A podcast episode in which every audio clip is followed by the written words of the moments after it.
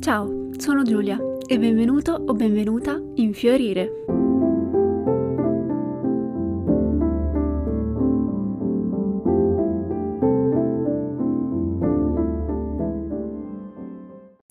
È possibile sviluppare il benessere delle persone negli ambienti di lavoro e sbloccare il loro potenziale? Lutans risponde ad una domanda simile creando il comportamento organizzativo positivo, quando entra in contatto con le ricerche della psicologia positiva a fine anni 90. Il comportamento organizzativo positivo studia in che modo si possano potenziare le risorse psicologiche positive dei lavoratori. Le risorse psicologiche che fanno parte del comportamento organizzativo positivo hanno una base teorica, sono misurabili e si fondano su una rigorosa ricerca scientifica.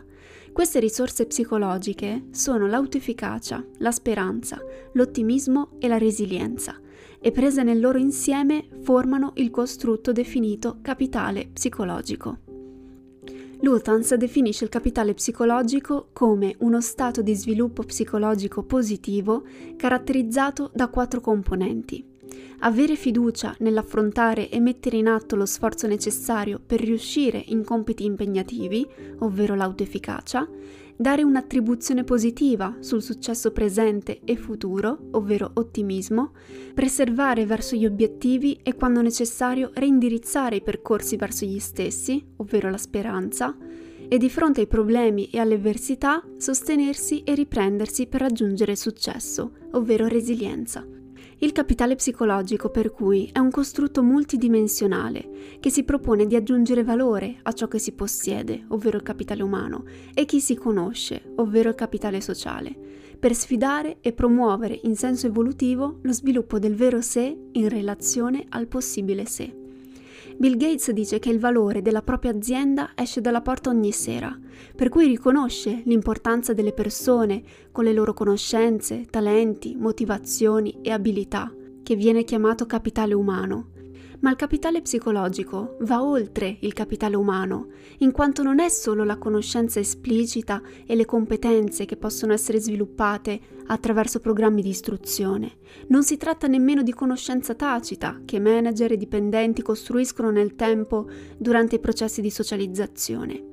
Il capitale psicologico aggiunge un tassello in più rispetto al capitale sociale e al capitale umano, perché gli studi hanno mostrato che le persone piene di speranza, che possiedono agentività e percorsi per raggiungere i propri obiettivi, sono più motivate e capaci di superare le avversità.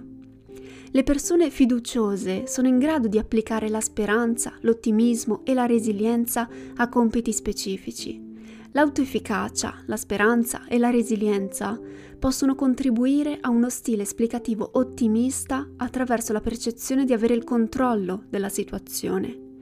Inoltre il capitale psicologico complessivo dei lavoratori e delle lavoratrici ha un impatto maggiore rispetto ai quattro costrutti presi singolarmente sulla soddisfazione lavorativa, la felicità sul lavoro, l'impegno organizzativo e le prestazioni. Le persone con un alto capitale psicologico mostrano maggiore coinvolgimento ed impegno all'interno dell'organizzazione, con maggiori probabilità di mettere in atto comportamenti di cittadinanza organizzativa, una maggiore soddisfazione lavorativa e migliore gestione dello stress e dei cambiamenti. Significativi sono anche i risultati riguardanti la riduzione di turnover volontario, ovvero l'intenzione di lasciare il lavoro. Il capitale psicologico è importante in quanto offre ai professionisti del comportamento organizzativo e della gestione delle risorse umane una nuova prospettiva positiva. Permette di espandere l'attenzione del comportamento organizzativo, oltre i costrutti tradizionalmente studiati, come la motivazione, la definizione degli obiettivi, la responsabilizzazione, la partecipazione, il team building e la cultura organizzativa. La cosa bella del capitale psicologico è che ce l'abbiamo tutti e tutte ed è sviluppabile. Lo possiamo allenare.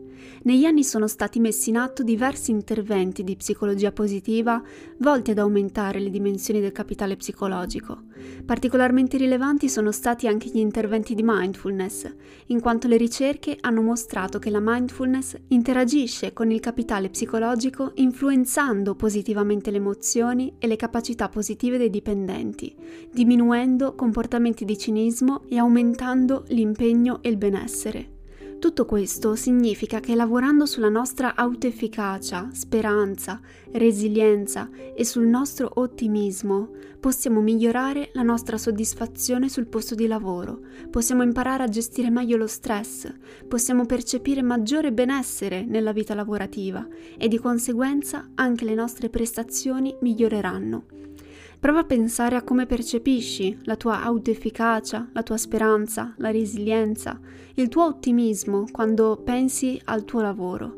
Nei prossimi episodi vedremo i quattro diversi costrutti che formano il capitale psicologico e come poterli allenare. Ti ringrazio per aver ascoltato Fiorire e ti aspetto al prossimo episodio. Nel frattempo puoi trovarmi sulla pagina Instagram Sunflourish.